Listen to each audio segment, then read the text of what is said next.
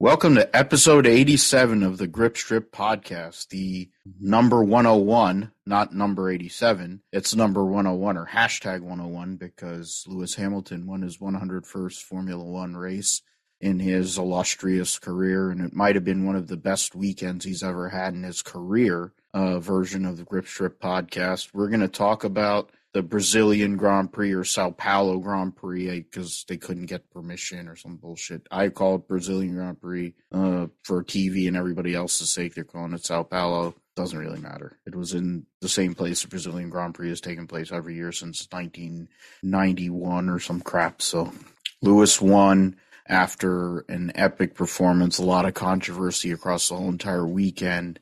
Um, we're going to get into that. Um, NASCAR, plenty to talk about there. G S P Roundup, we've got Petit Le Mans, we got Valentino Rossi's final race in his legendary career. We have N H R A ending their season, uh, crowning champions, amongst other racing. We're going to discuss the Qatar Grand Prix, um, the epic uh, head-to-head matchup in the football and fantasy football segment, and of course, the, our Sim segment and the show close. Uh, my name is Philip Matthew. I'm here with my co-host and good buddy, Joshua Fine. What's good, man? Because if he hadn't done it, I have a hard time believing um, this the rest of this season would have mattered. But what did you think of the performance of Lewis Hamilton, ten and a half second victory at the Sao Paulo Brazilian Grand Prix on Sunday, Josh? Well, yeah, I mean, first of all, like you said, I think sprint races, of course, I think it's more of an edge case where, you know, you have a driver that's been penalized to the back of the grid with a really good car. Um, and they're able to go back up through the field in twenty laps, twenty-four laps to um, get a you know fifth place grid start. I mean, that's a pretty pretty epic race, or just just in itself is pretty epic. I mean, talk about being able to have a good piece like that and your car being D Q'd. So it was basically uh, you know they had to make that change with uh, or you know, make sure they were in spec for um, the the rules there, and then they drive through the or he drives through the field and starts in fifth for before the penalty, of course, and then uh, is able to still come back uh, from tenth and then end up winning the race. It's all it's all very epic, and yeah, I mean, even if you're not a Lewis Hamilton fan, you have to respect it. But I mean, I will say though, um, if they brought reverse grid in, I mean, that's kind of like the invert in short track racing here in the States, so that'd be uh, pretty funny to see. Um, they should just have Lewis and Max uh, start on the last row, t- have them shotgun on the field, and then just see uh, which of them can drive through uh, the field first. Uh, that should be pretty interesting. Maybe should do that for the last couple of races here and uh, decide the championship that way. Like maybe. A pursuit. Yeah. Yeah. But I think um, it, it's an edge case because normally you see the best cars obviously qualify up or near the field, and then maybe they only have a chance to make up, you know, one or two positions uh, in, in the sprint race, and you don't really see much after that. Um, but this, of course, with the ability to have a penalty, of course, it, yeah, it does justify the case uh, to do that uh, for, you know, the future, have more sprint races. So it's probably more in the future than maybe what, you know, both of us want, but most people probably think of, you know, even some of the drivers' teams, what maybe what they really think of the sprint racing and all that. But then going to the race itself, of course, uh, Lewis Hamilton starts uh, in tenth, and then there's, you know, a little bit of a, you know, chaos on the start. You know, Lando Norris uh, had his contact with Carlos Sainz, and then ended up having to limp around the track uh, all the way uh, on, you know, three wheels basically with a flat tire. Um, he's able to recover, but you know, for Lewis, that's one position they can take care of relatively easily, and then he's just able to continue to go through the field Um, throughout the uh, the rest of the race. I mean, the first pit stop uh, gained a lot of time. I think even though he um, pitted, maybe the strategy like wasn't the best, undercutting there. I think he made up a lot of time there because he and he plus had a good car. Yeah, I think the undercut in that situation is a good point you made there. I, I wanted to just put in, I think, because Max made a comment that don't put me in that spot again, which in turn led to the next set of pit stops. Yeah, and then, you know, after that, um, he was able to get closer to or to Max Verstappen, and then uh, the final pit stop. I, I think he kind of uh, got away from him a little bit. I think Max uh, did kind of increase his delta to Lewis, but then I just feel like the way Lewis's car was handling, I think he was going to catch him eventually. He had a really fast car on the straights, and then I mean, before the first attempt where he got ran off the track, Uh, I think he was um, getting closer, but uh, was kind of struggling through the middle section, middle sector of the track uh, there. And then, of course, the uh, attempted pass, and it's, you know, going to draw a lot of controversy there. Did Max run off the track uh, or did he just overrun the corner there? Uh, I mean, they, there was a camera angle on Max's car, but of course it doesn't really, it's not, you know, one hundred percent there, because I, I think they had the camera on corner entry before they switched away from it. So just, uh, I, I mean, I think it's a racing incident, but um, I, I heard uh, one point, I think Carlos Sainz talked about, is that they should have natural track limits on the track. You know, they, it was, that part is paved right there. So maybe uh, tracks should just have grass or gravel or something, you know, like in the classic days, you know, the old days when uh, you actually had real track limits. I mean, it's not just Formula One. I mean, look at NASCAR at Watkins Glen. They've overrun the carousel there. Um, you know, that's another example of track limits, but uh, you know, in certain places, yeah, they should definitely have more track limits.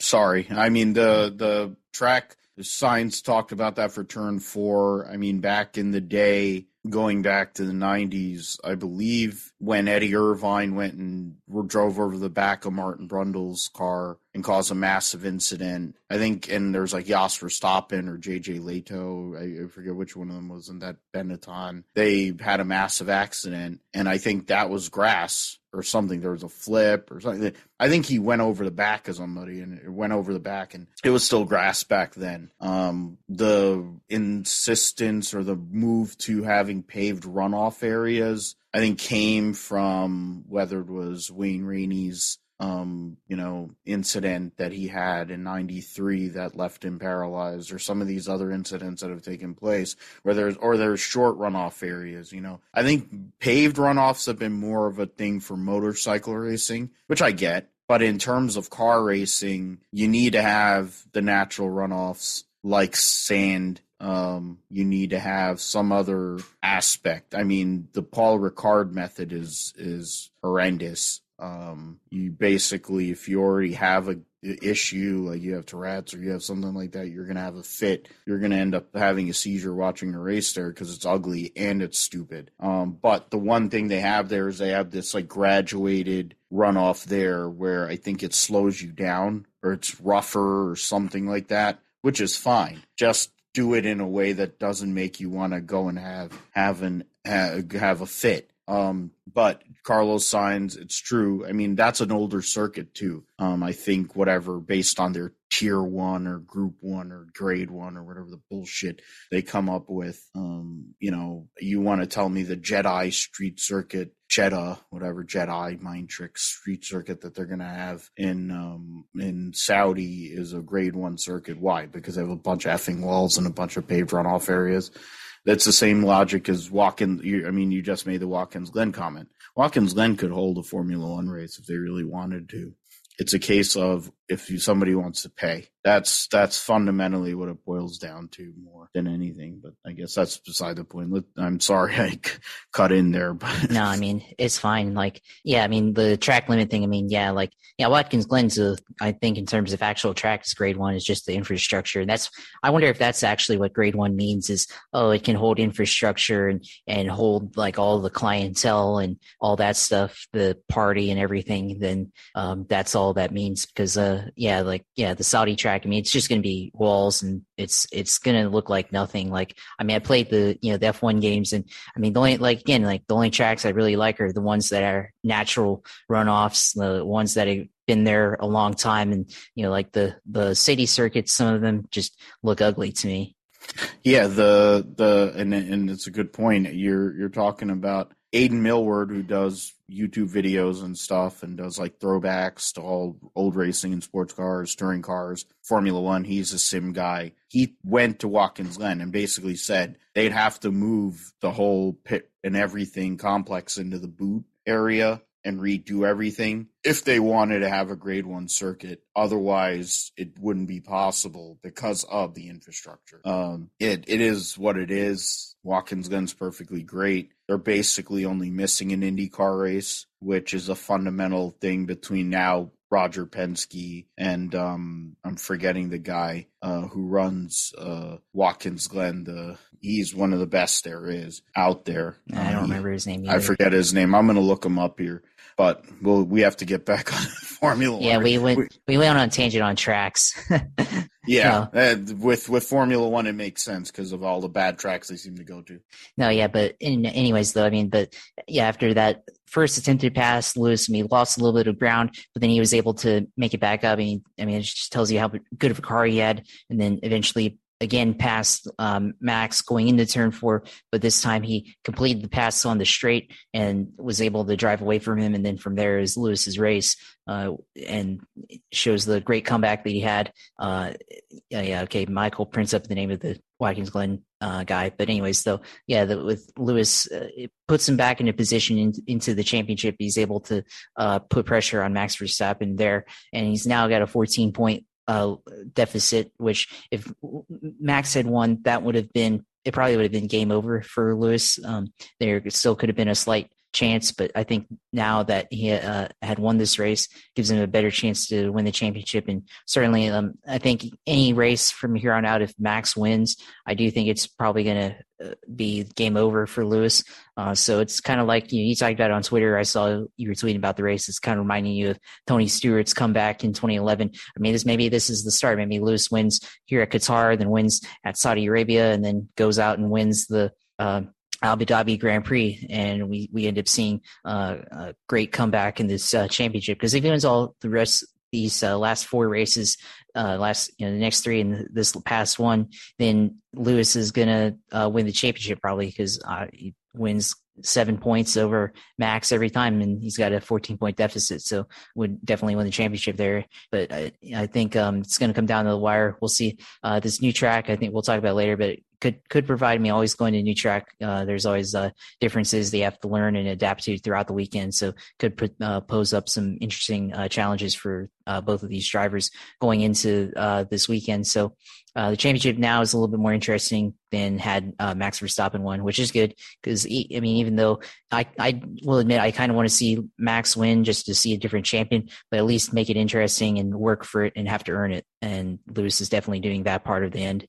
And, you know, being on the other side of that deal, you know, being on the other side of it and being in a plus position as a fan for many years, minus twenty sixteen, um, you know, after all the years of watching Michael Schumacher, Sebastian Vettel, and others kind of dominate, um, having your driver win is cool, and um, it's a fun thing. I mean, yeah, sure, I'll I'll agree that, you know, if you're not the fan of that guy or whoever, it ain't great. Um, NASCAR's proof of that. Um, but you know, the fact of the matter is you have to respect it in a sense. And that's what I, and I've had to begrudgingly do that. But at this point in my life, I'm going to go sit there and hate the talent. I'm not going to discount the talent. I can discount the fact that the person's a piece of shit, and, you know, Max Verstappen's an asshole and a douchebag, and his, so is his dad, and his dad couldn't drive a hot nail through snow,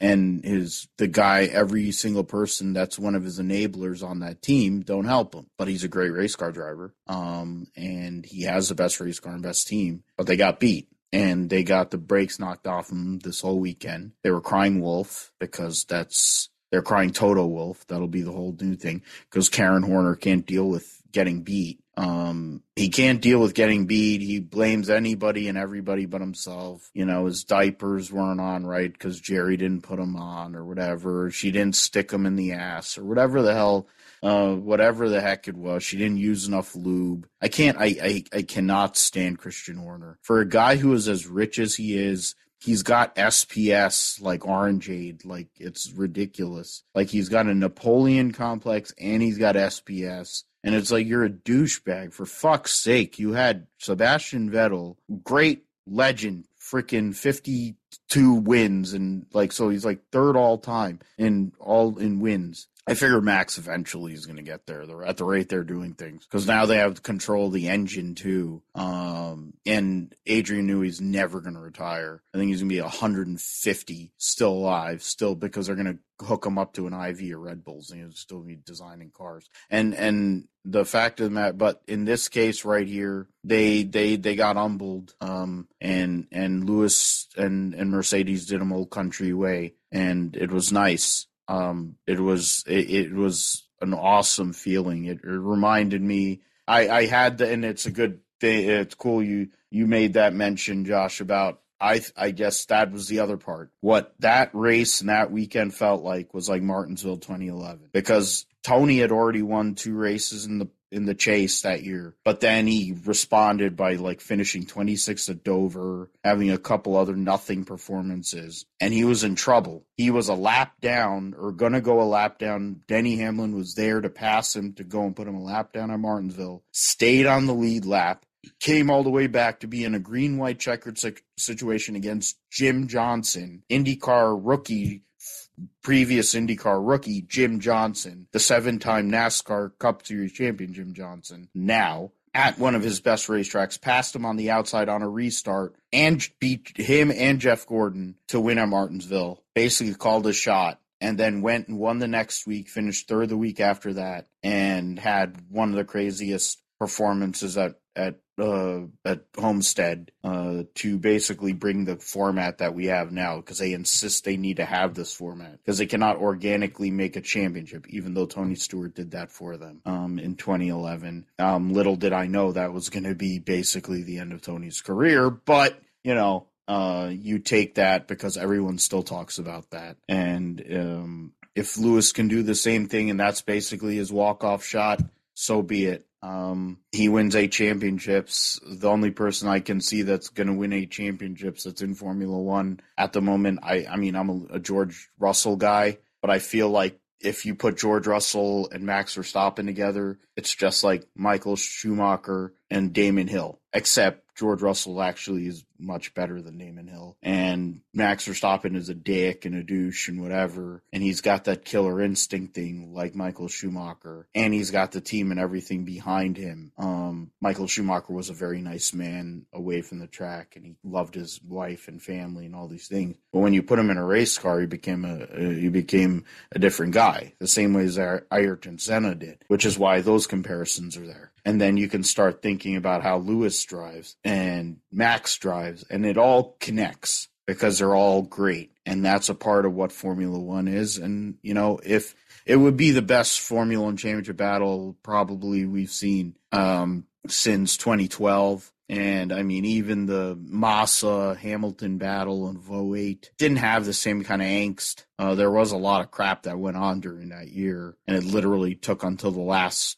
few corners of the last lap to decide that deal, but we will see what happens. Um, I'm glad Lewis won from tenth, um, because if he hadn't, it was going to be a problem for sure, Josh said. Lewis wins, Max second, led Uh, Lewis led seventeen laps, Max Verstappen led fifty-one. Valtteri Bottas, who had won the sprint, led three laps before Max Verstappen passed him. Uh, nobody else led. Uh, Sergio Perez got the fastest lap, finished fourth. Charles Leclerc, Carlos Sainz for Ferrari, fifth and sixth. Gasly seventh, the Alpines eighth and ninth, and McLaren's um, downfall continues. Uh, Lando Norris, of course, having the issue with his uh, one of his B F Fs, Carlos Sainz, ends up tenth. Ricardo ended up having to retire with an engine issue, which is something that we'll have to watch in the last three races with the Mercedes teams. Um, you know, you got stuff I'm trying to look like over here outside of that. Vettel was just outside of the points. The Raikkonen from tailback finished twelfth. Russell had a,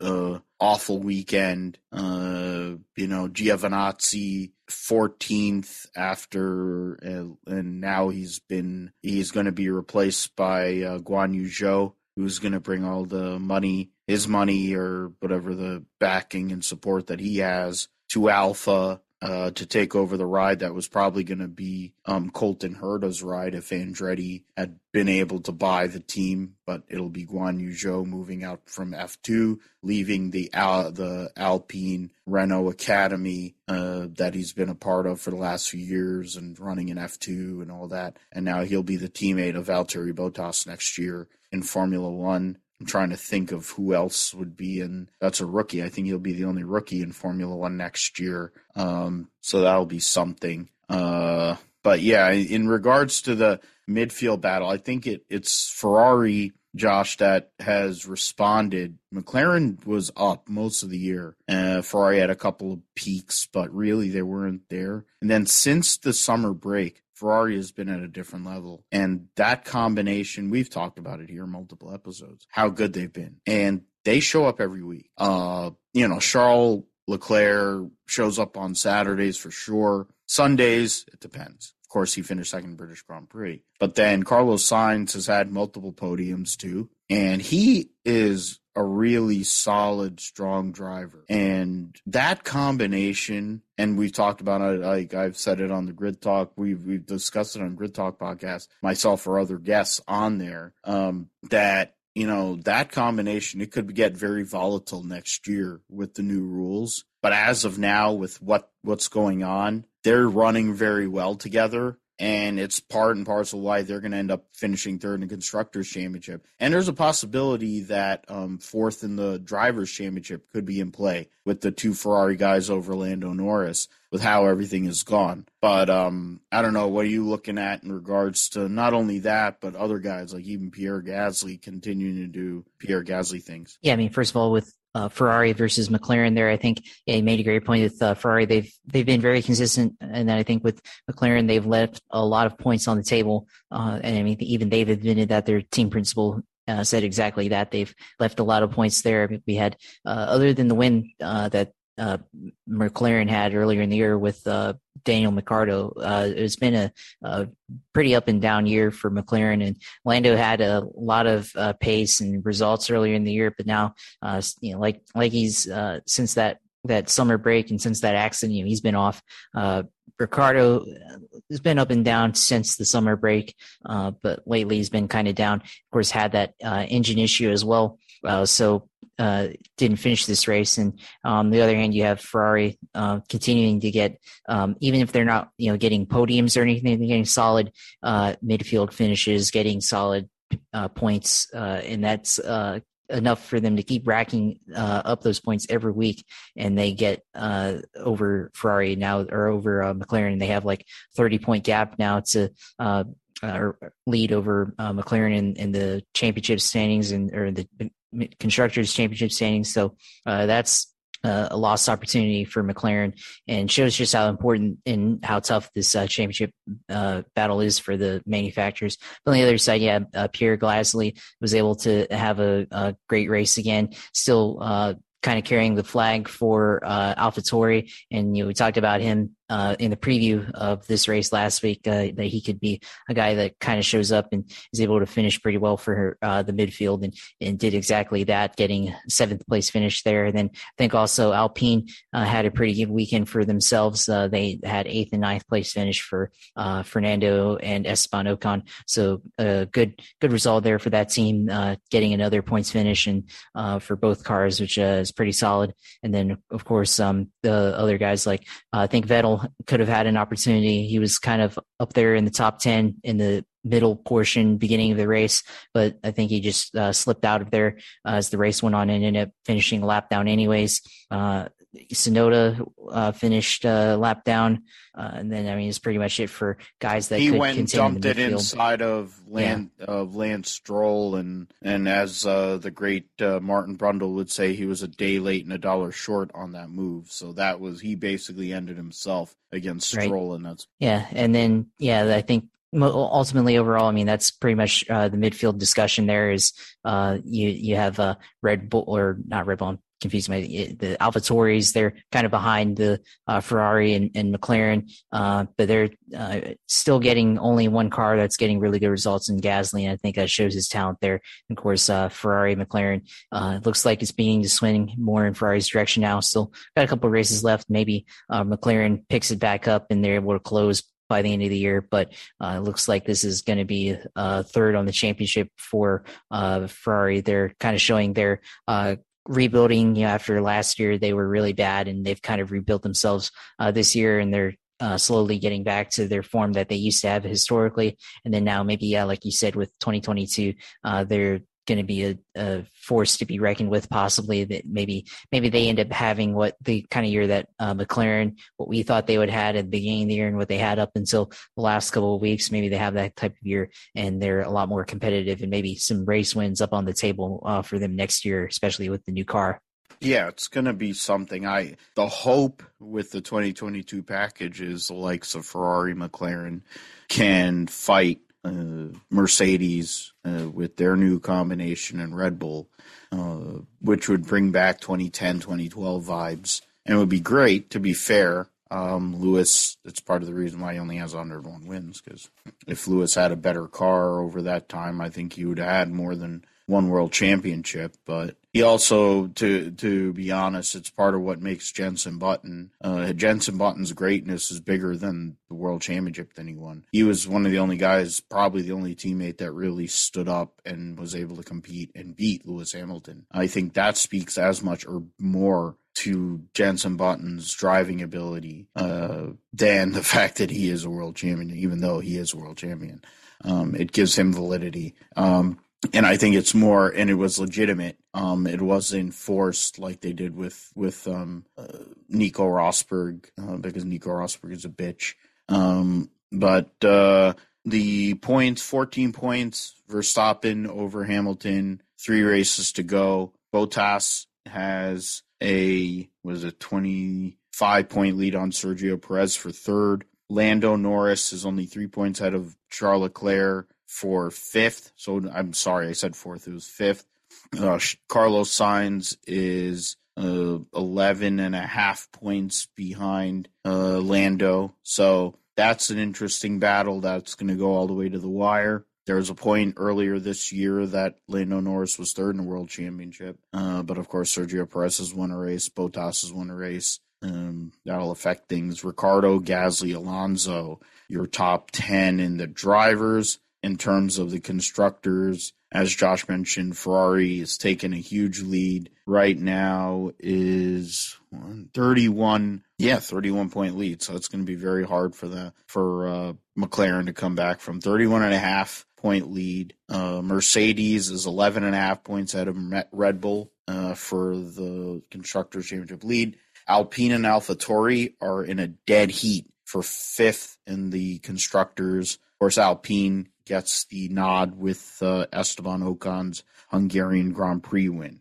We'll get into the Qatar Grand Prix later on, but um, let's uh, talk about some NASCAR stuff here. Uh, the next-gen testing is taking place uh, at Charlotte on Wednesday the seventeenth. Uh, some new combinations driving there, including Brad Keselowski, the car owner of R F K Racing, in his first appearance as a car owner and driver of the numbers, iconic number six. And um, announcements came up. He basically has Kurt Busch's old one team, the Ganassi one team, uh, moving over to work with him. He has T J Majors moving over with him as well to be his uh, spotter. Um, you know, they're making other changes over there. They're going to be R F K Racing. Uh, there's been other announcements going on, but um, I'll let you go in first, Josh, um, what your thoughts are, what you've seen, um, what you're looking at in regards to what's uh, come out with this uh, next-gen car,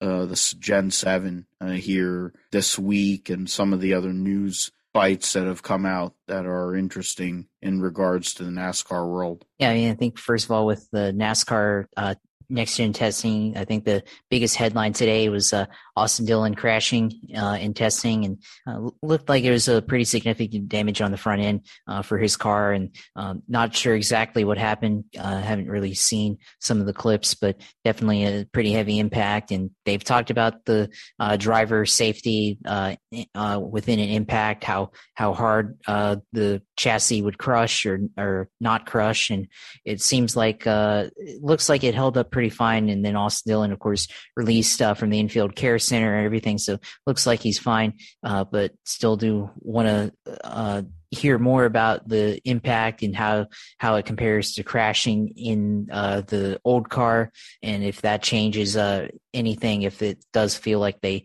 uh, have a harder crash impact uh, because of the chassis stiffness uh, that's been rumored to you know, be known about that. That's uh, something I'm very interested in. Of course, uh, Denny Hamlin uh, spun off of turn four during the uh, test as well, and looks like he was just trying to push the car a little bit uh, too hard there, and uh, just simply lost it coming off of turn four. Uh, I think there were some other drivers that had some difficulty uh, with uh, driving the car on the oval. I think Alex Bowman said uh, he compared the car to the previous car and said that you could really push the uh, old car really easily, but this one uh, now it seems like there's a lot more finesse to it, and definitely uh, it's going to be a little bit harder to push, uh, especially when you're you know driving uh, against the competition and restarts and all that. So it could be interesting uh, with these drivers in a pack, especially on a restart or beginning of the race, and they're trying to uh, push the car at the limit to try to make a, a lot of positions. You know, after uh, stages and you know on green light checkers,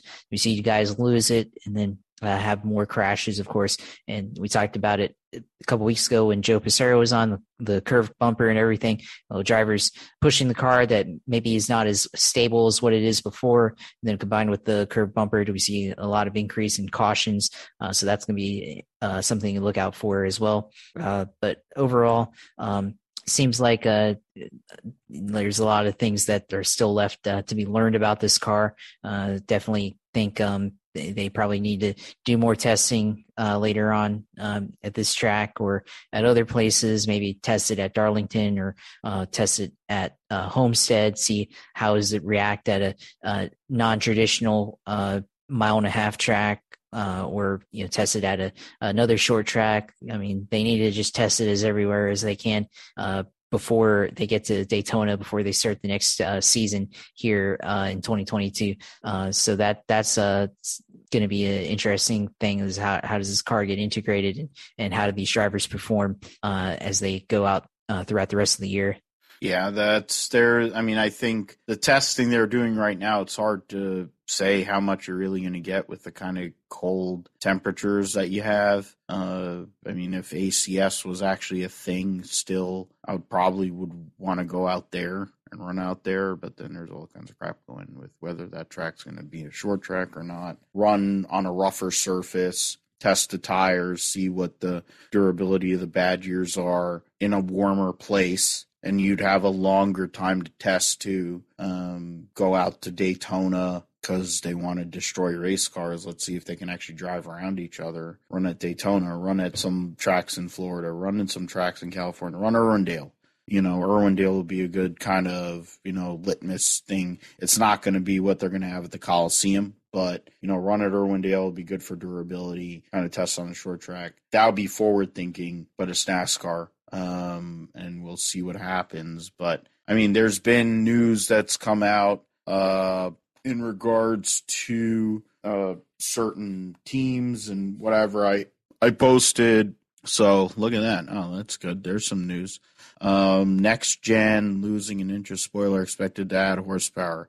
So, well, thirty horsepower. Yeah, because they had a big-ass spoiler. I mean, here's the thing. Even, like, my mom's a lay fan of any, you know, whatever, explain the same stuff, whatever. Even she could notice the big-ass spoiler, um, as Dale Junior called it. She noticed it. That's how ridiculous that thing is on the back, and it's too big. So there you go. They've already cut one inch off the spoiler for the one-and-a-half-mile, the cookie-cutter tracks. Um, it says Probst is saying it's going to add thirty horsepower. Hopefully it'll give them a little more run off the corner. Maybe make the center, being able to turn through the center a little more instead of it being wide open. Um, they need to cut that thing down. You need to just have, I'm telling you, it's what they did in the seventies. They had a little one-inch little blade on the back. That's what they did when they had them big-ass cars they had back in the seventies. Just have a one-inch spoiler. That's all you need. Yeah, but That's I mean, all. those cars... Yeah, no, I mean, sorry, but I mean, those cars were a lot different back then. I mean, I I do agree uh, to an extent. I mean, I think it should be like four inches or something. Uh, but Robin I, said four yeah, inches is fine. Yeah, all right, go ahead. yeah, yeah, four inches, yeah, is good. But then I think also the other part about that that they changed is uh, it said this is an increase or this is an offset to the previous uh, change that they made. Because uh, I guess there's more heat in the cars because uh, they're probably trying to seal off the car as much as possible to get uh, reduced drag and all that stuff. Uh, they added rear window vents, but then that caused more drag onto the car, even though it, it reduced the heat. And now they're adding more horsepower and adding or, or taking away spoiler to counteract uh, that drag. Uh, so it seems like it's just a, a game uh, or it's, it, it's a puzzle basically, you know, the, uh, you know, one thing fits, but then another thing doesn't. And now they have to keep making changes to it to see how is it going to drive uh, and, and drive competitively. So it's going to be a lot of changes. I think this is in the, the final spec uh, that they have before the season. So it's going to be interesting if they can get it to race uh, competitively. If it uh, doesn't have as much aero push and they can actually follow through the corners, that would be a definite improvement. Uh, and at least if it also doesn't look like they're flat footing it throughout the corners as well. Yeah. And that's what it, and, and that's what you need to have. You can't Charlotte Motor Speedway in its heyday, when you're able to race around it, you had to actually back off going into the corners, and you had to be able to feather the throttle through the turns and then get and find good bite and then get off. You need to have that um, at cookie cutter racetracks to truly have good racing, unless you want what S O D and all the idiots, um, you know, Steve Phelps and all the other idiots that seem to be running this sport want, which is slot car racing on all the racetracks like Talladega, Daytona crap.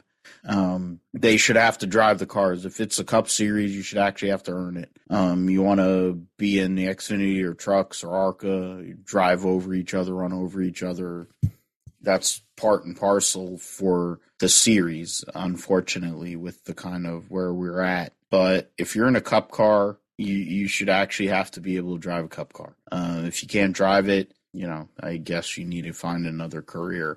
And it shouldn't be easy to drive a Cup car. It's the same way as it shouldn't be easy to drive a Formula One car or an Indy car or whatever. You know, like that's, you're at elite level. Um, you know, there was times when it was an elite level in some of these cases. Well, now we're getting back to that. And um, hopefully next gen car will do that. Um, but we will see plenty of testing, uh, plenty of things. Uh, probably, probably two more, yeah.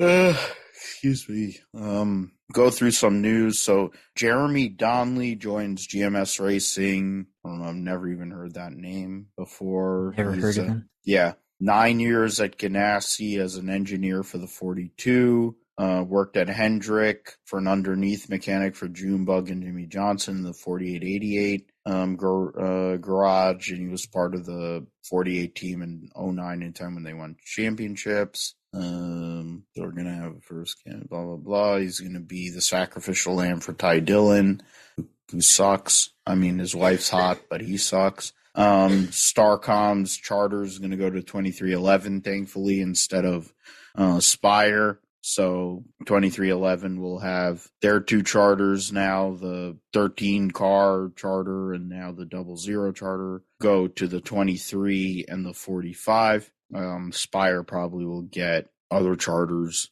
Um, it says, what is it? Gagson's going to try to run for the Beard sixty Beard team. I don't know if they're going to change their number or they are going to stay at sixty-two. I mean, sixty-two is Brendan Gaughan's number. I don't know why um, they're running that, but um, testing other stuff. Xfinity, uh, Dave Rogers is going to move on to twenty-three eleven as well. You're talking about twenty-three eleven. He's going to be a competition. Um, he's going to be a part of the one of the inside guys uh, there with uh, Wheeler, which, I mean, basically they're a J G R team anyway, but um, Wheeler was the crew chief, and then I think he was a competition director. He's going to be working with Wheeler. So guys who have worked with, um, you know, J G R fryouts are going to be um, lead guys at twenty-three eleven. Under Denny Hamlin, um, Rogers and uh, Wheeler both worked with Denny Hamlin, so it makes sense. Um, and they've hired Billy Scott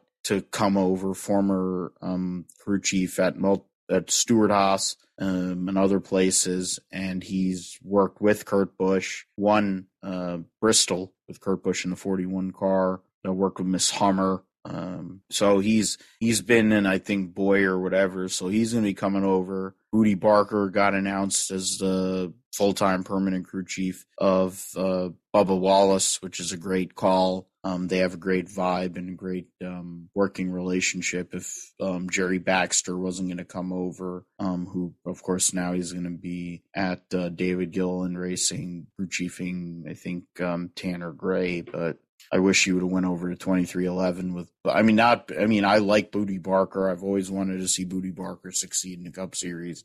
So the fact that he's with Bubba, it's cool, but been a fan of Jerry Baxter too. And I know their relationship that Bubba and Jerry have. I think that would have been a good thing for twenty-three eleven to try to make happen and then move Booty Barker over with Kurt Busch and then kind of cultivate that team um, and build that. But Kurt seems happy with Billy Scott for, I don't know how long Kurt's going to be in the sport. Um, maybe him and Denny have spoken that he's going to do multiple years um, since Monster Energy seems to have like endless money. Um, they'll spend it on guys who can drive like Kurt Busch. They'll spend it on guys who can't drive like Riley Herbst. Um, you know, all, all that's out there. Let's see. Yeah. Herbst is going to come back, drive for um, Stuart Haas. Um, probably going to be a little bit of data connection between them and Ryan Sieg. Uh, the um, Joe Gibbs team is going to be three cars. Uh, Brockshot Jones is going to be full-time. Uh, Ty Gibbs will be full-time. They won't have four cars. They had the eighteen, nineteen, twenty, and fifty-four. The eighteen probably goes away, which um, won the championship. And uh, fifty-four will stick around, or they'll just swap points and they'll do whatever. Um, Alpha Prime Racing with Tommy Joe Martins and Cesar Baccarella. Uh, they're going to run uh, two cars probably at super speedways and road courses um, based on, what is it, uh, uh, Toby Christie's site on J-Ski. Uh, Ben Rose-McCrafton returning to Thor Sport. That came out around a week ago. So those are the NASCAR uh, highlights, whatever. I mean, yesterday was the announcement of the rebranding. Now they're R F K Racing, which means um, and rebranding in the number six, uh, which is for Brad Keselowski, since he will be finishing his career in the uh, number six car, hoping to get that elusive second championship, hoping to get that elusive Daytona five hundred, which is basically the only thing he's missing from his career. Uh, Brad's going to be a Hall of Famer in the NASCAR Hall of Fame sense, but if he wins a Daytona five hundred, it's a guarantee. Um, yeah, it's a guarantee. I mean, I think he's a guarantee, more or less a guarantee anyway, but um, if he wins a Daytona five hundred, it's over. Um, and, you know, I, I think that's part of the reason why he moved over, because Roush, Fenway, and their previous guys was good on super speedways. This next gen car kind of equals things out, at least temporarily. And his mindset, bringing in Matt McCall, bringing in basically that whole entire one crew, and his own energy of wanting to go and prove that, hey, I wanted to stick around at the two car, but of course he was never going to get ownership at Penske Racing. He wanted to have his own thing. He wasn't able to finish the job at, at, his truck series team. Now that he has the backing of Fenway Sports Group, which is about to go and buy the Pittsburgh Penguins, they already have Manchester United, they have the Red Sox, they have all these other entities, they got LeBron James involved in it. Now they're going to buy the hockey team with that has Mario Lemieux connected to it, and then Sidney Crosby. They're backing Brad Keselowski. I think Brad thinks that he can have this second career, and he's viewing it the same way Tony did, um, to a lesser extent. I think it's a, I mean, because Tony got it on pennies on the dollar to get half the team. He had to put in money. I know Brad had to put in some money to go and get in here and do this thing, but I think he sees the similar aspect of being able to build his own thing and go and say, hey, I'm trying to invest in the sport and I'm looking at my future. And at the same time, I'm looking at the possibility approving how good I am as a race car driver and as a team builder, um, because the people that are coming to this team are some of the better people, that best people that Roush has been able to bring in to their fold in a long time. You think about sixteen years ago, they had all five of their teams in the in the chase. Now they're just a mid-range team. Well, Brad's like, oh, screw this. there's a team going out of business. I'm bringing most of those people over. I'm getting other people to come over from other teams. We're going to go and change this narrative now with this next-gen car. Um, but, you know, I guess um, we'll see what happens with that. I don't know. Did you have any thoughts on the whole rebranding of what is now R F K Racing and Brad Keselowski? Um, some of the other news bites that went went on here over the last few days in NASCAR as we get towards um, Thanksgiving break. But then after that will be the banquet um, where we'll see all the champions um, honored. Yeah, I mean, I think with Brad, the – Uh, the logo, so I feel like the logo is maybe uh, from the nineties. It has that nineties kind of feel to it, uh, almost like a futuristic, you know, what, what people thought looked like would be futuristic from the nineties in a sense. And then I think w- with uh, Brad Keselowski, with him constructing this team, I mean, you talk about Tony Stewart when he constructed his team. Uh, Tony was taking over a team that was basically uh, a field filler at that point. I mean, Haas was basically basically what they are now in Formula One.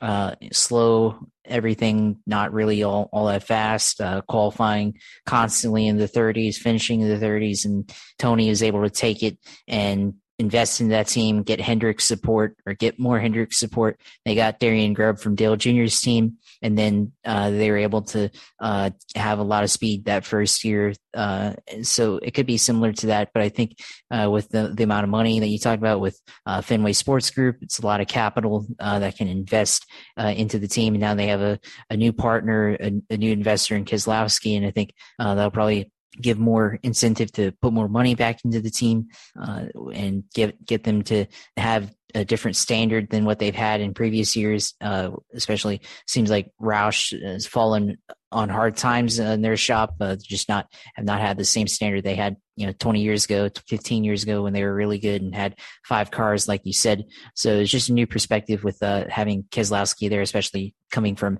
a team like Penske, and certainly can bring some of the mindset, some of the uh, you know, lessons that he uh, and perspectives that he learned at Penske, certainly uh, apply that to Roush uh, and help them improve.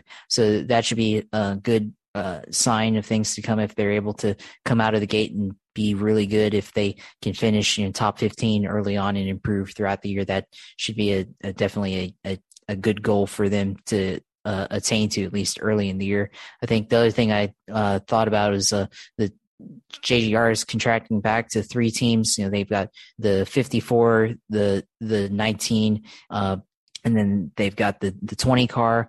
Well, I mean, it looks like to me, I, I do think it's kind of bad when you have a team like the eighteen, Daniel Hemrick. They're, I mean, they're not bringing back Hemrick, but he's Uh, going to go to a new team as the champion, and then they're not going to bring back the car that won the championship. I do think that's uh, maybe a little a little bit of a bad look on J G R being able to field uh, more cars uh, or you know a full team, uh, four cars uh, for uh, all their drivers, and uh, certainly somebody young and upcoming could have been in that ride, of course, but no sponsorship. Uh, there probably, and that's uh, uh, what's uh, taking place. I mean, the fifty-four uh, struggled with sponsorship, and there's a few races where uh, Ty Gibbs uh, drove a, a blank car, a black car. So, uh, of course, uh, even J G R is uh, struggling with sponsorship. So probably financially for them, maybe three cars made sense at this point. Uh, but of course, I do still think it's a bad look that the, the championship winning car is not actually going to be fielded anymore for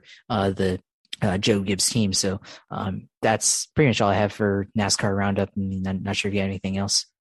Yeah, I mean, Hemrick, he's going to G M S and or not G M S. He's going to Colleague, and he's probably going to be in Colleague's second Cup car. Uh, I think that's the angle they're preparing because uh, A J, um, knowing Matt Colleague the way it seems like everything is, he's got a good deal with Spire. So worst case, he'll get a charter off of Spire. He'll do something, and A J will get to do his whatever the hell he wants to do.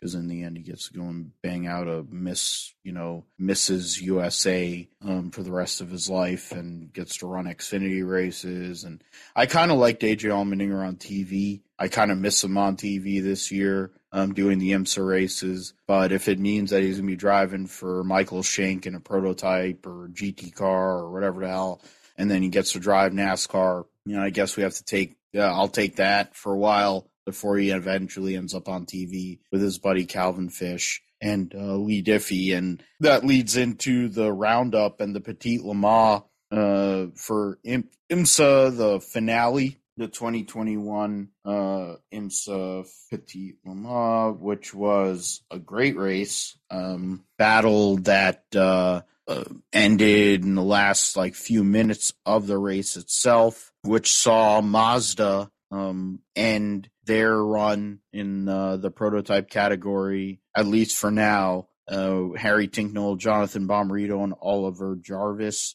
uh, win the um, the race. And uh, why does this say? Well, why is this IMSA's freaking? Yeah, there you go. Like, I don't understand why they have. It's the worst. It's the worst website. They have the worst website. IMSA. Yeah, I mean, IMSA it, sucks as a website. I I can't like. Yeah, it, there's there's no way to to.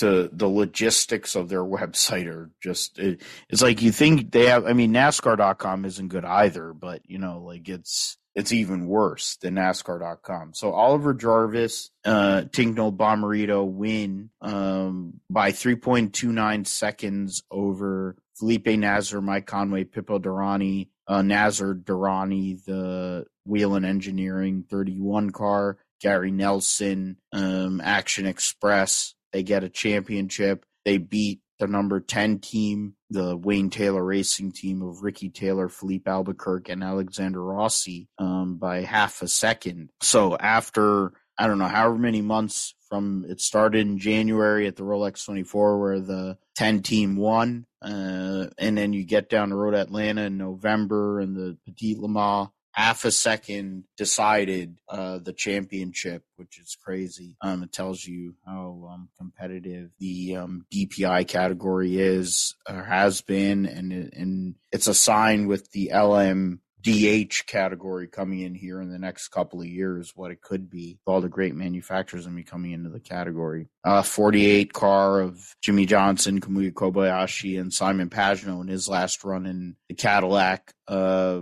finished fourth. The Ganassi zero one, Van der Zande, Magnussen, and Dixon finished a lap down. The eight car in uh, L M P two with the Gabriel Aubrey, James French, John Ferrano won over the fifty-two P R one Matheson team. Ben Keating, Mikkel Jensen, Scott Huffaker, and then um, the eleven car of uh, Tristan Nunez, Thomas Merrill, and Thomas Steven third. Uh, the L M P three category saw the Riley Motorsports seventy-four Ranch Resort team of Gar Robinson, Felipe Fraga, Scott Andrews get the W there by a lap over the number thirty um, that Ari Below spun early in the day, but he was able to get back. Uh, Garrett Griss, Spencer Piggott, um, IndyCar driver, Uh, finished there in second. The Porsche, the WeatherTech Porsche team uh, got a one two, basically using five of the six, five, uh, yeah, five factory Porsche drivers and Cooper McNeil. Uh, they did the swap. They did the team swap uh, for the seventy-nine to win. Cooper McNeil, Matthew Jaminet, and Matt Campbell, uh, Jaminet Campbell, both factory drivers. Kevin Estra, Michael Christensen, and Fred Makowicki uh, second uh, by three, what is it, zero point three of a second. The B M W M eight in their last race, R L L, announced that they'll be running the M four starting next year in the G T D Pro category. Uh, looks like at least one car in G T D Pro every race uh, before they end up also doing uh, B M W L M D H prototype program, two car team with that. So that's a big announcement that came out during the weekend. Uh, Corvette, the C eight R is going to be uh, with the B O P is going to move over. One car is going to run here full season, and then they're going to run two cars or at least one car in the World Endurance Championship in the uh, G T L M form, uh, what they call G T Pro in the World Endurance Championship. In the G T D category, the Aston Martin, uh, Harder Racing Aston with uh, Roman DeAngelis, Ross Gunniney, and James won over uh, the Porsche, the F A F Porsche of Zachary Robichon, Lawrence Vantor, and Lars Kern. and the Lexus, the uh, Vassar Sullivan Lexus of Frankie Montecalvo, Zach Veach, and Robert McGuinness. And a lot of stuff going on there. Of course, the Roar's coming up here uh, less than a two months' time. Uh, I think I said this around this time last year. I'm going to have to kind of harass said person a little more. But there's hope that a certain famous sports car and, and Trans Am driver, a legend, a young guy, um, will come on this show and grace his presence on us. And yeah, a certain T K. Yeah, the original one. Um, we're going to have to keep on saying it, and hopefully we're going to manifest it. I need to manifest it into existence. Speak it into existence the same way I need to speak into existence a million dollars. Um, if that I had that, it'd be great. Uh, but yeah, I think that's a possibility. Um, D Ms are an interesting thing. Um, you know, I don't slide into hot chicks D Ms. I go and fanboy into D Ms of my hero motorsports heroes. Um, you can question whatever you want, but the fact of the matter is I respect. I don't abuse anybody. I'm not a douche like whatever. What the hell's the idiot? Um, that blocks everybody, because I was literally watching that video about door bumper clear, and then Mike Davis sat there and just roasted all those guys, even though Mike Davis should get blocked, permanently blocked from being on any podcast or any entity outside of the fact that he licks Dale Junior's balls. What what the hell's the guy's name on door bumper clear? Um, oh, Brett Griffin? Yeah, he's, yeah, I can't stand him, but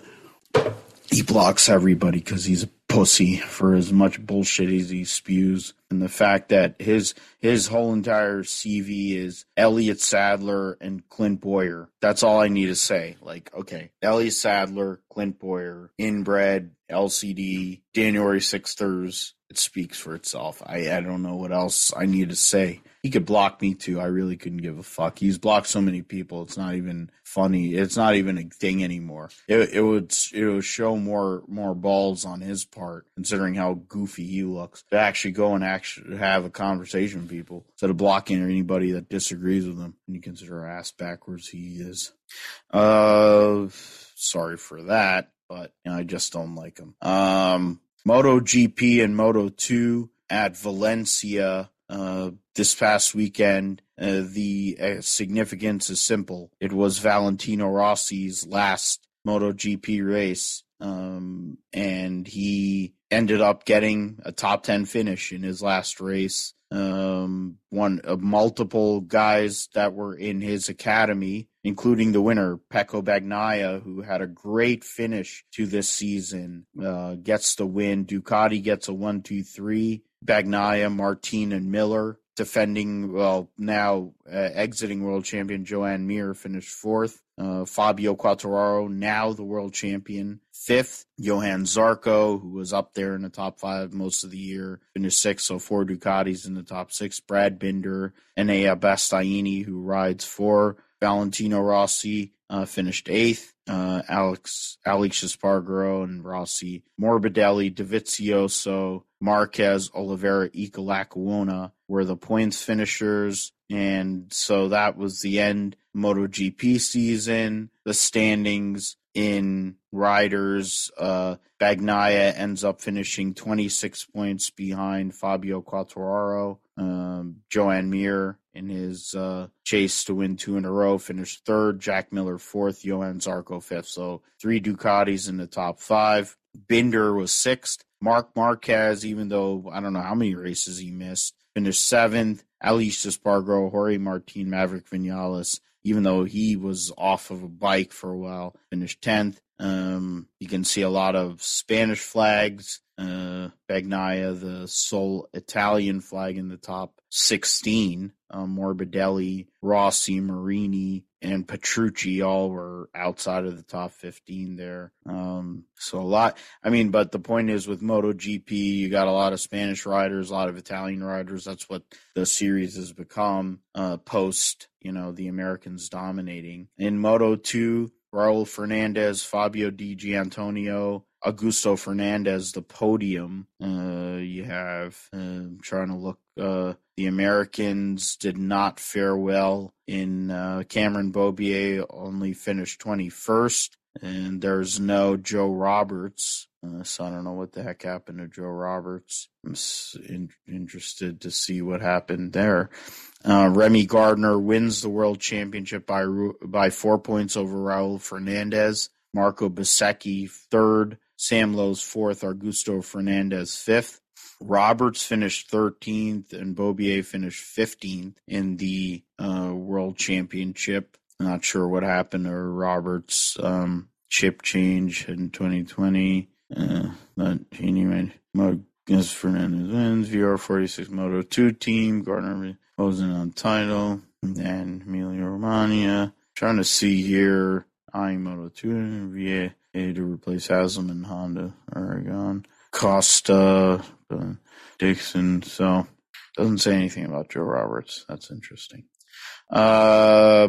Going into Supercars at Sydney, uh, part three, uh, the results at Sydney Motorsports Park uh, for the third Sydney uh, Super Sprint or whatever the hell you want to call it. Anton Di Pasquale won race one over Shane Van Gisbergen and Will Brown. Winch Cup fourth and Brody Kostecki fifth. Uh, Will Davison finished seventh. Uh, race two saw Di Pasquale win over Winch Cup and Van Gisbergen, Mostert and Davidson the top five. And race three, Will Brown, Jamie Winch Cup, Shane Van Gisbergen, uh, the podium, Nick Percat, Todd Hazelwood, the top five. Uh, standings going into the Sydney part four. Um, Shane Van Gisbergen has four, two, three, three hundred forty-two point lead over Jamie Wincup in his last season before he takes over the triple A team as an owner.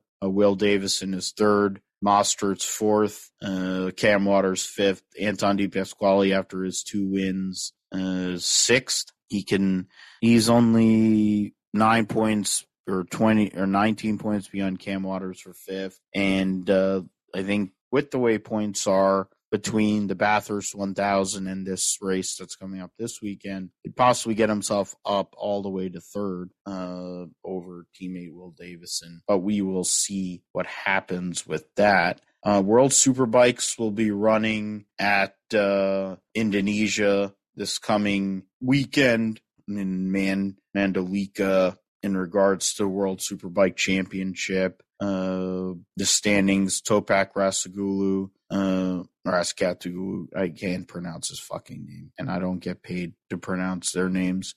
Um, if I did, then it'd be one thing. One race to go in the World Championship. He's twenty points ahead of Johnny Ray. Johnny Ray, who's won I don't know how many World Championships in a row. Um, he's trying to go and do, I mean, I, I'm trying to remember in World Superbike, uh, lore, even with Carl, Carl Fogarty and the likes, when somebody who won multiple world championships like this, uh, Toprak, I'm just going to say Toprak, uh, could possibly come through and win this world championship over a guy who's won all these world championships in a row. It would be something. Uh, Redding is third, but he's thirty-six points behind Ray, and that's really the battle. So we will see what happens with that. Garrett Gerloff is eighth. Not sure what he's going to be doing next year. Um, he's not going to be going to MotoGP, of course.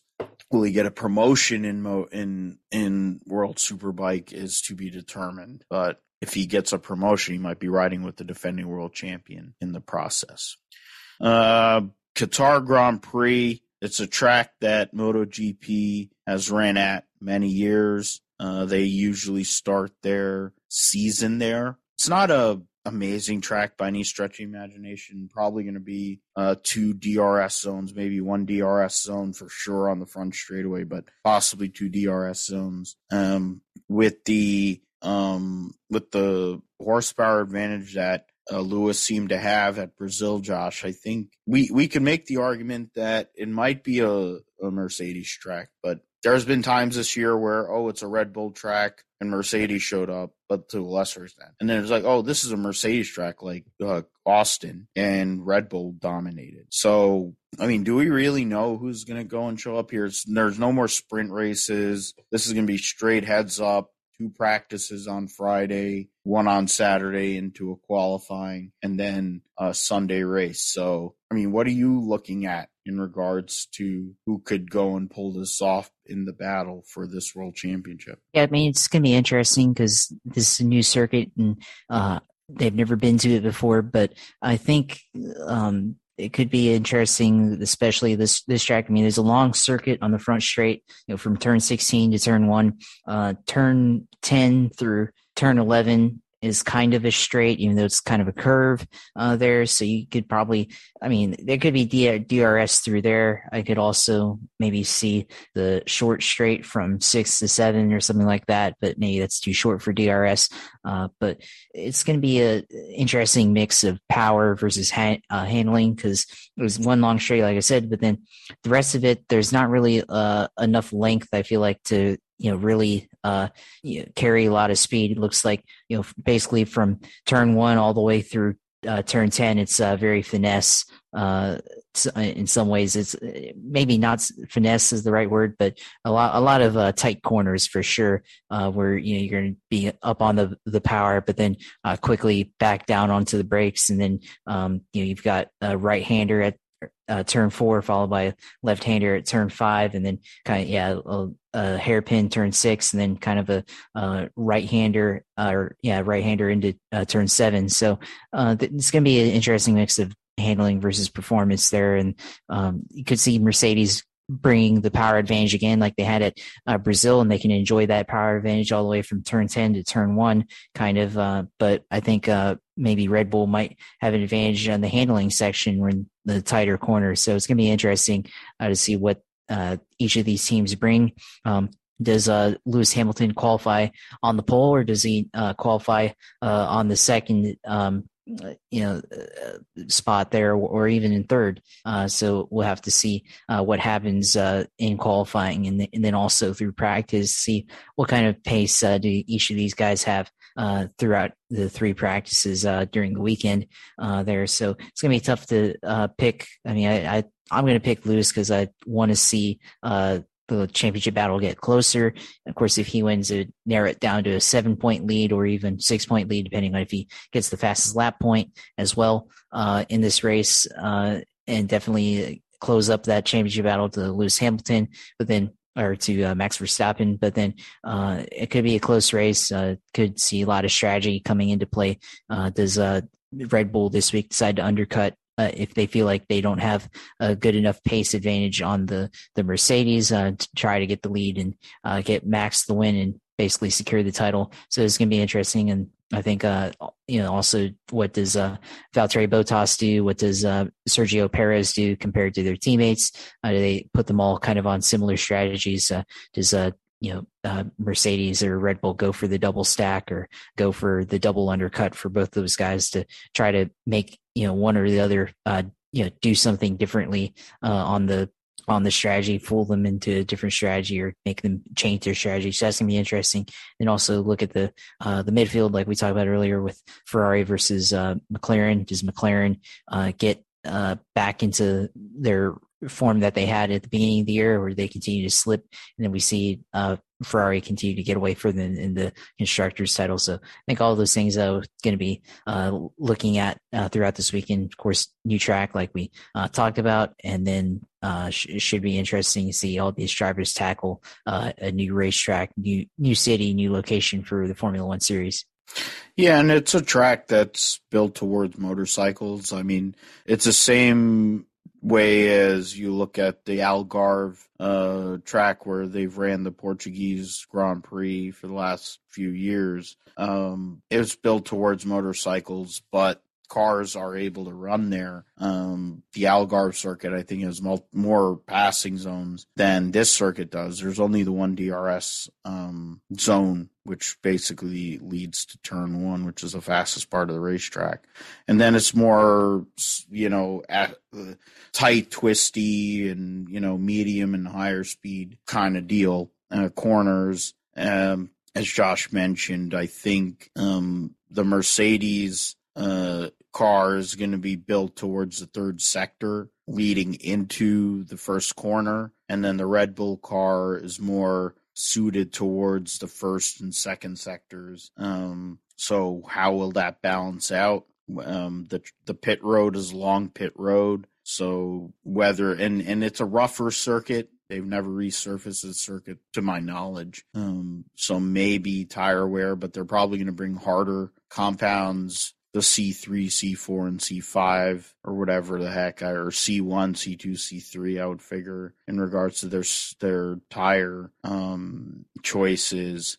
Uh, relative. Okay, there you go. I, I was saying that right there will take place this weekend and C one, C two, C three. So um, I went and spoke that into existence. But because they're going to a new circuit, they're going to run with their three hardest compounds um, going into uh, this race. I would figure that'll be the same choice for the next race in a couple weeks' time at uh, Saudi in the Human Rights Grand Prix. Um, but we will see. I think Lewis, it, it, we have to see Lewis win this race for this championship to continue. Um, Max wins the race. It, it goes back to the whole, how do you overcome that gap? Um, because Sergio Perez is performing better than Valtteri Bottas. Um, Red Bull has the power two to one in a sense. It's always been for a while. It's been Mercedes two to one. Now it's Red Bull two to one. Um, what are they going to do? So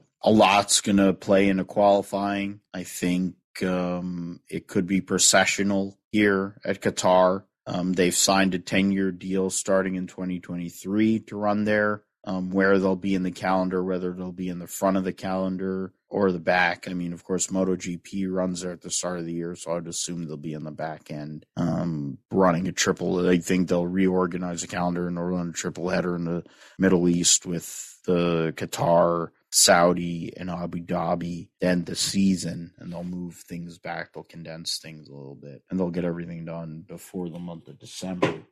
You would hope they'd add another engine, but that, that would be the, the things like I don't want to add costs, but then you add other costs, but you'd rather have everybody go and make a farcical, make the a farce of the engine limit thing and have everybody take extra power units because they have so many goddamn Grand Prix, but that's beside the point. Um, I mean, I, I guess in regards to, I pick Lewis. I think it's going to be Lewis, Max, and um, Sergio Perez. Um, the one wild card I would say would be Carlos Sainz because of how long the straights are, maybe, you know, just to how he is, um, you know, not just because his father's a legendary rally driver, but he seems to figure out ways on newer circuits to make things happen.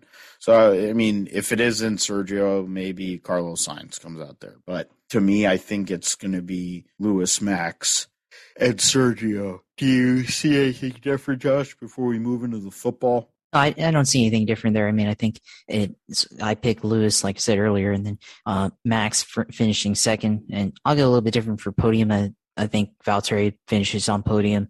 Uh, I think uh, maybe Mercedes brings it for both of their teams this weekend. Yeah, I mean, I, I think to be fair, at the end of the day, we're six and one half dozen the other. I mean, you're going to go.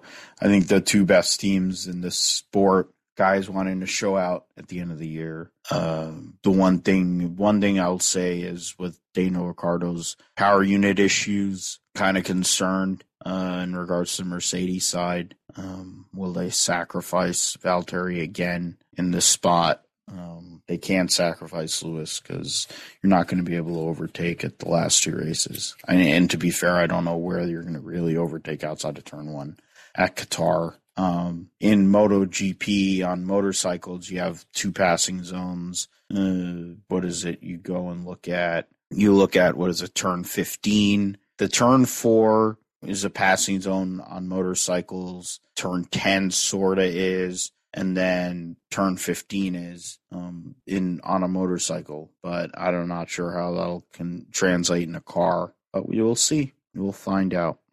Uh, in regards to the football side of things, um, what do you want to talk about? Fantasy first, or you want to talk about the uh, Niners and or the your Jacksonville Jaguars? Well, let's talk about the real teams. I think that would be good, and then we'll lead into fantasy as well.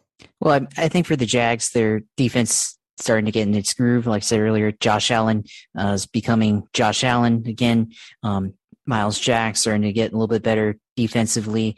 Um, uh, the linebackers, yeah, they're getting really good. Uh, they've been really good at stopping the run. The only you know, the only running back that's uh, really done anything against them was Den- Derrick Henry, and that didn't even come until the fourth quarter of that game. Uh, Jonathan Taylor had a big game early on and was able to get to the hundred-yard mark, I think, before halftime, but then he didn't get anything else after that. The Jags adjusted and were able to stop the run. They limited Carson Wentz's effectiveness. It was right all there for the Jaguars offense to be able to uh, score points, but uh, they just can't move the ball right now that well. Um, and they can they can run, but um, it looks like uh, run, you know, when they need to throw, they can't really do it and don't have really good wide receivers. Um, you know, D J Chark was out for the year already. Uh, then they had to move uh, Laviska Shenault uh, to the outside, and he hasn't really performed in that uh, position because he's a slot receiver. Uh, Jamal Agnew is basically the, what uh, uh, Travis Etienne was supposed to be, uh, but still not really a lot of experience at uh, the wide receiver position for him. Uh, so they should have uh, focused more on the wide receiver position in the offseason and tried to uh, invest more in that position besides uh, the main starters that they had. Marvin Jones is possession receiver and can get uh, some deep balls, but um, he's best as a number two, and then uh, should have had a solid uh, number four option that could replace the number one if needed, and they failed to do that. Uh, they just didn't have enough uh, depth. Uh, speed at the depth of their position. The speed was only D J Chark, and everything else. Um, uh, Marvin Jones is not fast enough. Visca is a, a, a slot receiver and not quite as fast as what they need. So uh, that's going to be the issue for the Jags, is uh, being able to adjust for not having really good wide receivers uh, and uh, being able to uh, move the ball like that. It certainly hurt Trevor Lawrence's growth uh, throughout the year. Uh, he's been, I mean, fundamentally speaking, the mechanics are there. Uh, all that stuff is there. It's just um, not being able to uh, succeed because a lot of drop passes, a lot of uh, wide receivers not being able to uh, break out of their routes and uh, separate from uh, cornerbacks. Uh, so that's going to be the, the story for the rest of the year, I think. Just uh, see if they can get anything out of the wide receiver position uh, this year. So uh, we'll see what uh, happens. And I think uh, Jags uh, this Sunday going to be able to stop the run, I think, Uh, pretty well. Uh, they've been able to do that all year. Uh, passing, I think they can harass uh, Jimmy Garoppolo in pass rush. Uh, then it's just going to be all about if they can move the ball uh, against the 49ers defense, which is always pretty good. Uh, I think running the ball uh, should be interesting if they can run it against the 49ers, and they can also uh, get something in the pass game against the 49ers. But it's going to be a tight matchup, I think. Uh, probably going to uh, be a fairly competitive game, I think, throughout. Getting the Niners to have to go across the country on a short week uh, after what arguably is their biggest win of the year. Um, Jimmy played all right. Um, Stat Padford spotted the Niners, fourteen points of Jimmy Ward going off. Uh, was it getting a pick six and then a recovery there? I mean, that was part of it. Eli Mitchell continues to ball out this year. Um, but it's really about Deebo Samuel and how good he has become. I mean, to be fair, two years ago, he was the glue guy on a team that made the Super Bowl. In the first, for three quarters, he was the M V P of the Super Bowl. I mean, it could have been George Kittle, but they called a bullshit P I on him um, in that game, too. That would have won them the game, but that's beside the point.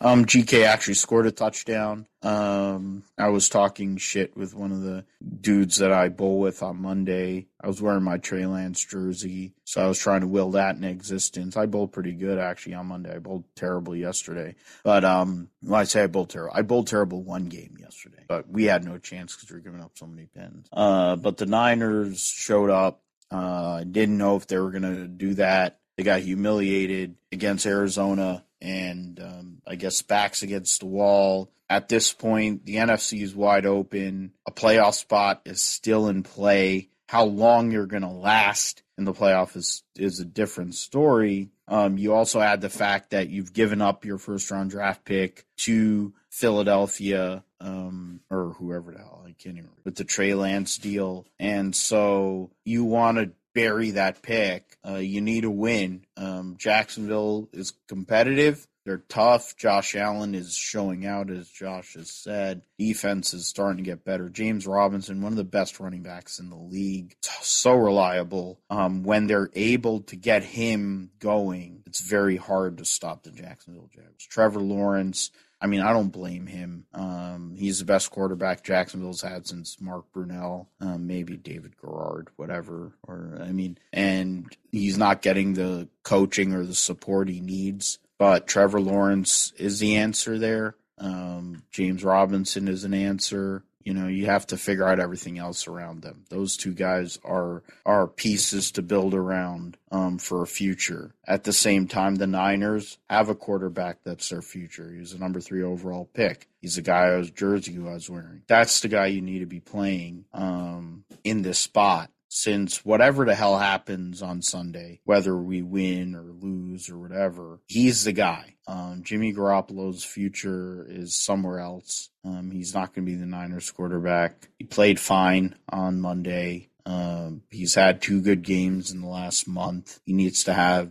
good games the rest of the year for the Niners to, if as long as he's on the field, which is questionable, for them to go anywhere. The defense has regressed. Um, as much as Nick Bosa is playing good, he's not as good as he was two years ago. Fred Warner got the check. I, I mean, I'm a Fred Warner guy. He don't play the same way as he did prior to that check. He doesn't have that same heart as uh, Patrick Willis did. Uh, the secondary now is kind of getting straightened out. They're getting rid of the old, useless veteran types. They cut Drake Kirkpatrick, who got baptized by that Arizona running back. Um, Josh Norman sucks. They're playing the two rookies. The safeties are kind of playing better, of course, with Ward and um, uh, what's his name, Jaquaski Tart, um, and whoever the hell else is back there at this point. Um, Kyle Shanahan has to get out of his own way. There's a possibility to make the playoffs with this team. They can beat Seattle. They need to win this game. It's no offense to Josh and his team. It's no offense to Shad Khan and whatever, Khan's kid and whatever, even though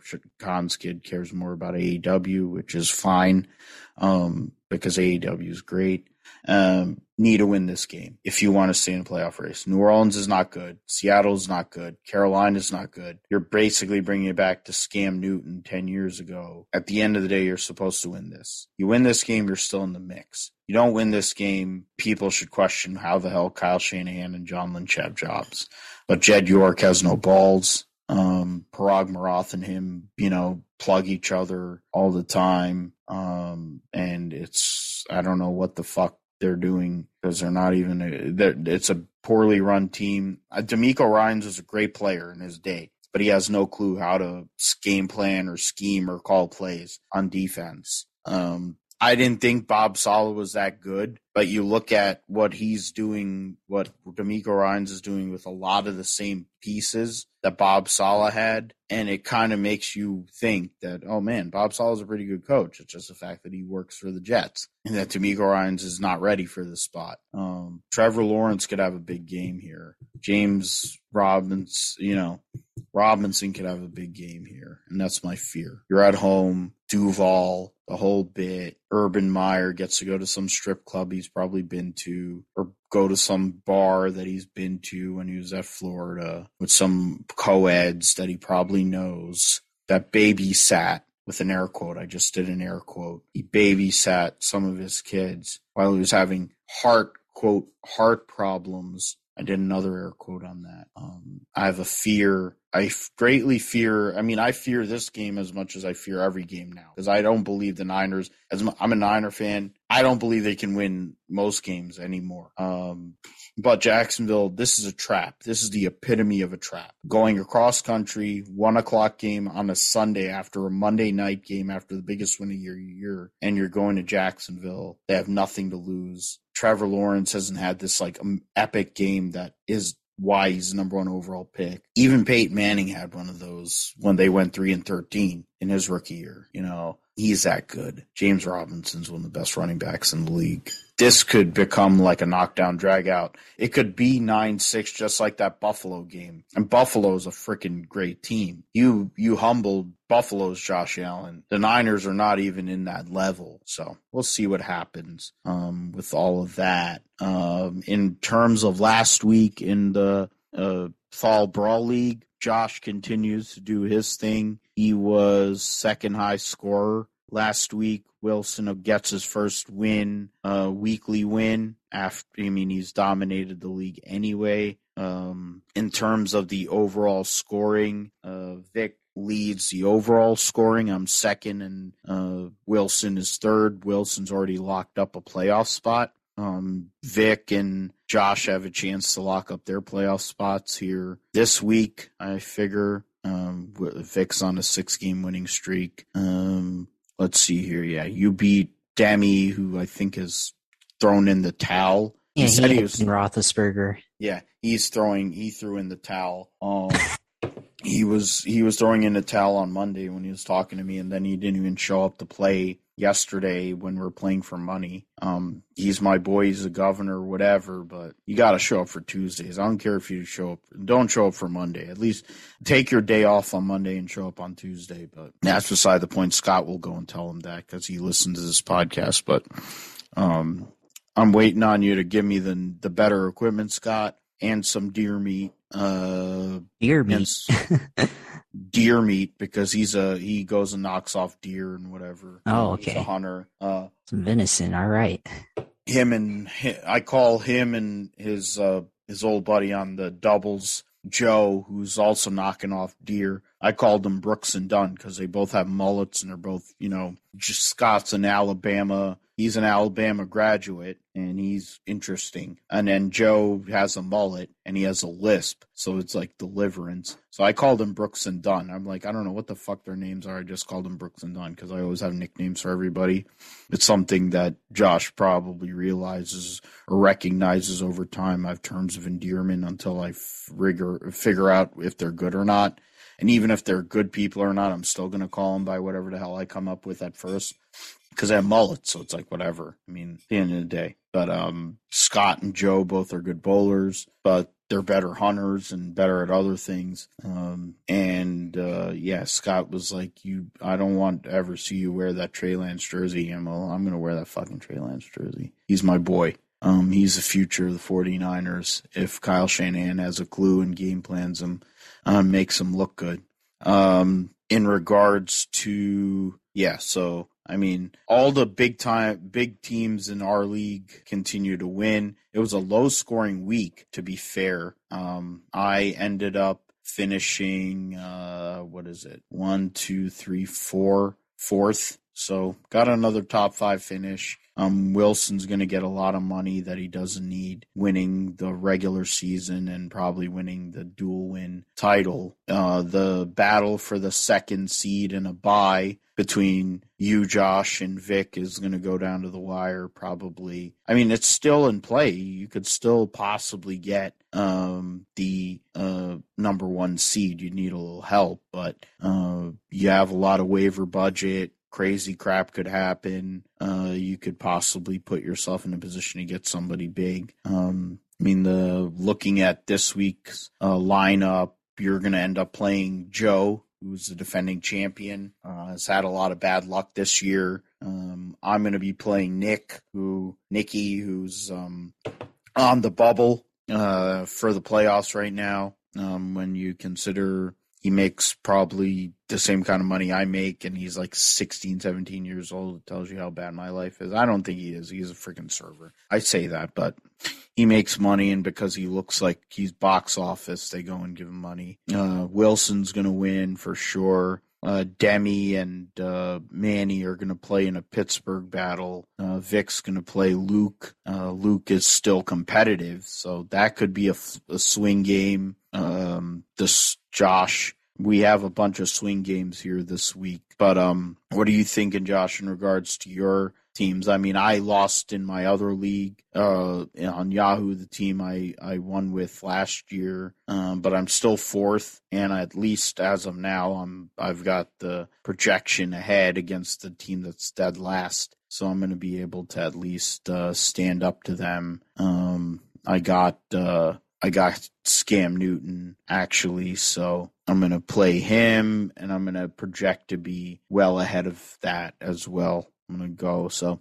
Um, and then in my third league, we've won four out of the last six games. We have a backdoor possibility of making the playoffs, so can't really complain considering where we were starting the season oh and four. Um, so we'll take that. But where where are you at in regards to fantasy? Well, just picked up Cam Newton uh, just because he's got a really good matchup, the best matchup in fantasy uh, this week. So uh, picked him up, dropped Marvin Jones from the Jags. Tells you to try think about Jaguars are receivers right now.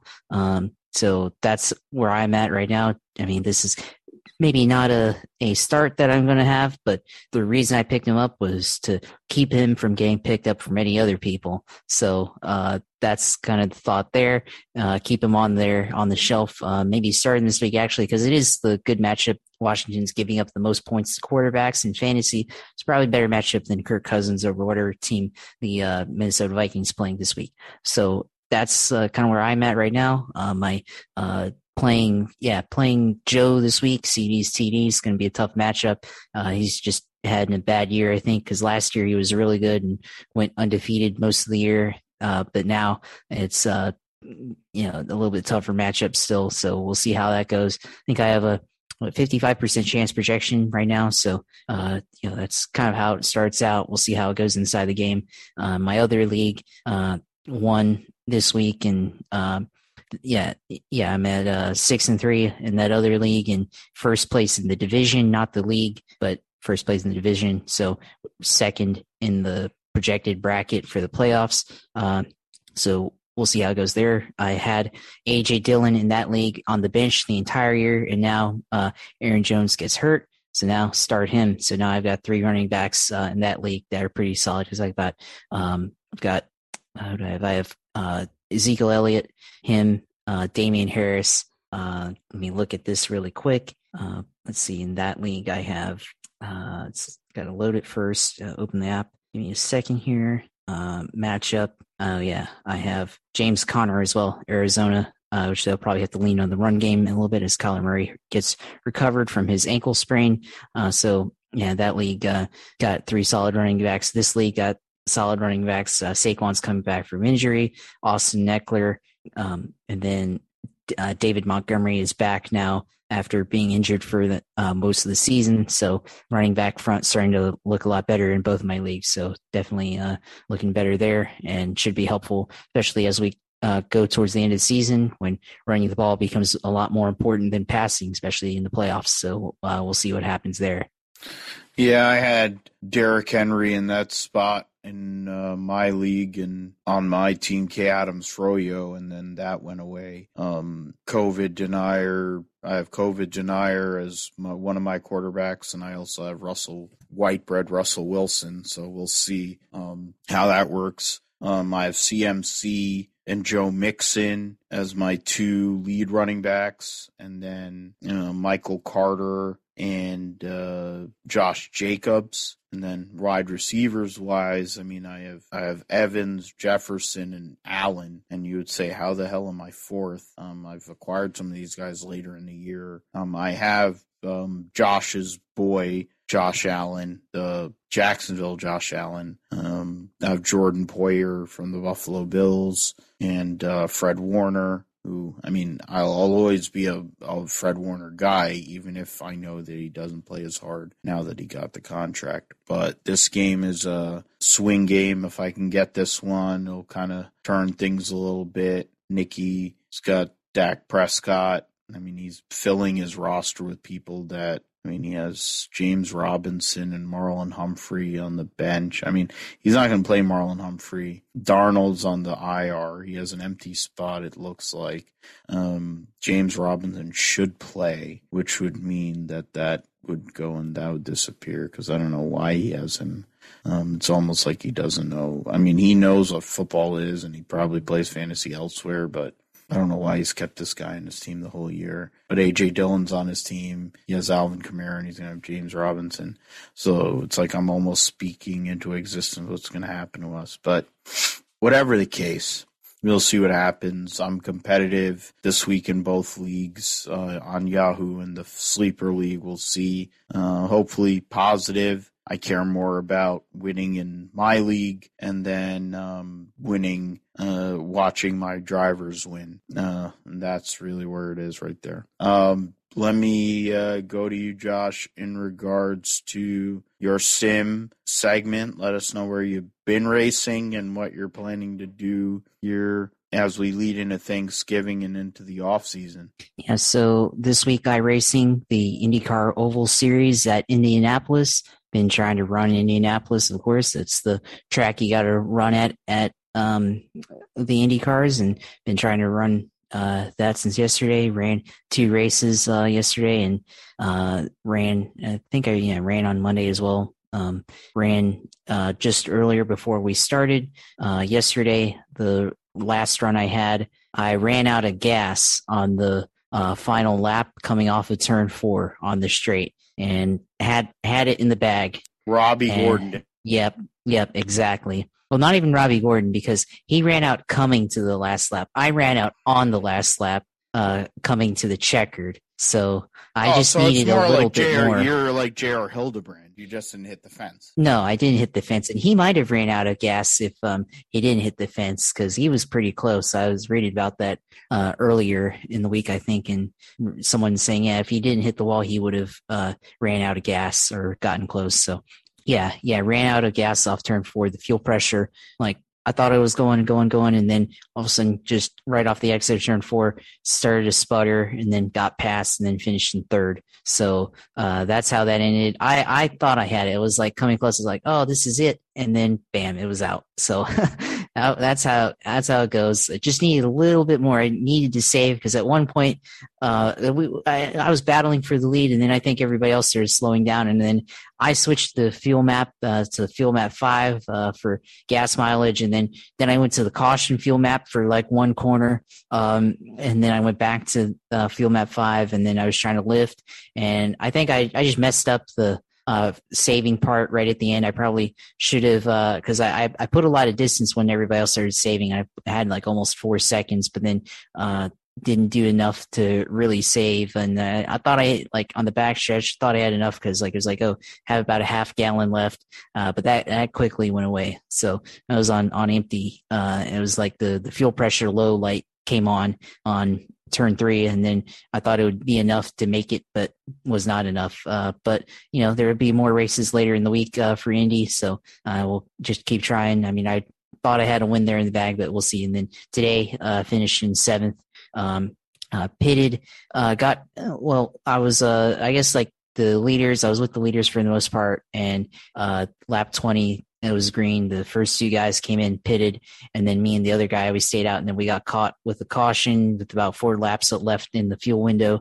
Uh, so then we pitted, and then everybody else that had already pitted got in front of us, and then I had a bad pit stop, so I had to make up some spots, and it finished seventh there. But you know, that's how it goes at Indy sometimes.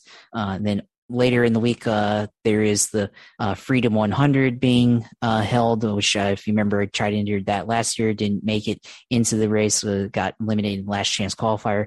Uh, this year, I think I know what's going to happen this time, and I think I got a little bit more experience on this. So, in general, iRacing, more experience, so should be up there. Um, we'll see what happens. I have not actually filled in an entry blank yet, but I think I'll do that here soon, um, and get that taken care of. Uh, so that should be. Should be good. Uh, we'll see what happens there. Uh, cause last year, if you didn't know about the rules or the, you know, the, um, the gray area, you could use the pit lane for qualifying, right? And did not use the pit lane to uh, qualify. Uh, so now I know that this year, and definitely we'll try to use that. Although they put it in the rules this year. So they said, yo, they will not enforce not or using the pit lane. So it's free. They said in the rules. So I think everybody knows it now. So now the qualifying times are going to be really tight. We'll see what happens. Um, but should be interesting to uh, see, and yeah, definitely let you know. Uh, I mean, I, I will, I think I, yeah, I will put in entries. So just, you know, hadn't done it yet, been a little lazy or whatever, but put that in, and we'll race. Uh, that's on Sunday at, uh, I think, yeah, the qualifying starts at seven forty-five, and I think the uh, race events, the last uh, the the qualifying races start at eight, and then afterwards is the main event, the Freedom one hundred, saving the Freedom one hundred. And then um, uh, the entries of note in that one is uh, Devlin DeFrancesco is going to be racing in that. Uh, uh, David Land, YouTuber uh, Darian Gillum, also known as Black Flags Matter on YouTube.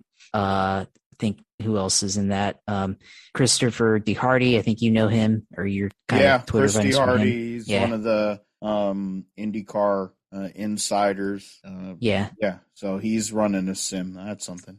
Yeah. So he's in that. He's got a team going. Uh, so, yeah, I'll throw an entry there. We'll try to represent the G S P, and hopefully this time we actually make it into the race, and then uh, it should be a lot of fun. Yeah. I figure if you get in this time, you'll be all right. I mean, we're working on it. Indy five hundred. It, running at Indy, it's never easy. It, the it's the one you want to win. When when Roger Penske, who literally owned the tr- who owned the track and now owns the track, can miss the Indy five hundred, it tells you how much Indy means. Al Unser Junior said it in his initial Indy five hundred win. Um, so uh, in Indianapolis, my one time I got to go there um, will stick with me for the rest of my life, and I want to go back there again for the Indianapolis five hundred in the worst way. I want to be able to have the money to be able to go and live out, you know, and I mean, I want to be able to make the money where I can just spend the whole month of May in Indy, go and watch, you know, U S A C and see the night before the five hundred at I R P and go and watch the Indianapolis five hundred and just get like completely demolished.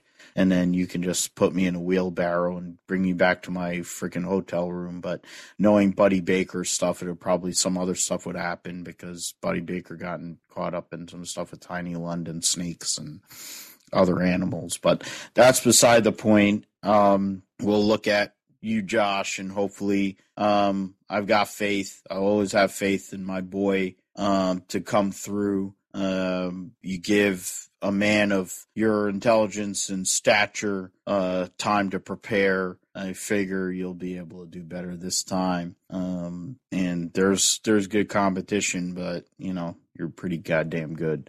Two behind the wheel, along with uh, being a great sidekick and um, outline um, editor and all the other great things that Josh does here um, on the G S P. You can uh, follow us on at GripStripPod on Twitter. You can find us on Podbean on Twitter. Oh, of course, Matt Get- Gates wants to go and hire Kyle Rittenhouse because Matt Gates probably wants to fuck him in the ass. Um, at GripStripPod on Twitter. We're on uh, we're on uh, Podbean, Apple Podcasts, Amazon Mu- Music, Spotify, iHeartRadio, Stitcher, TuneIn. Uh, we're on philip g matthew dot com, and uh, that's my blog site. Trying to get back into writing. I've had some inquiries from an old uh, writing boss to go um, go and write again, so it'll be interesting to see what um, what uh, comes of that. Unfortunately, I ran a seal appealing, so the thirty-six person to read two just gets back to a seal wrap. I'm feeling generous. Oh, so you ran out of seal wrap nine years ago. Okay, so that's a joke. Freaking Austin Dillon repaired his car, blah, blah, blah.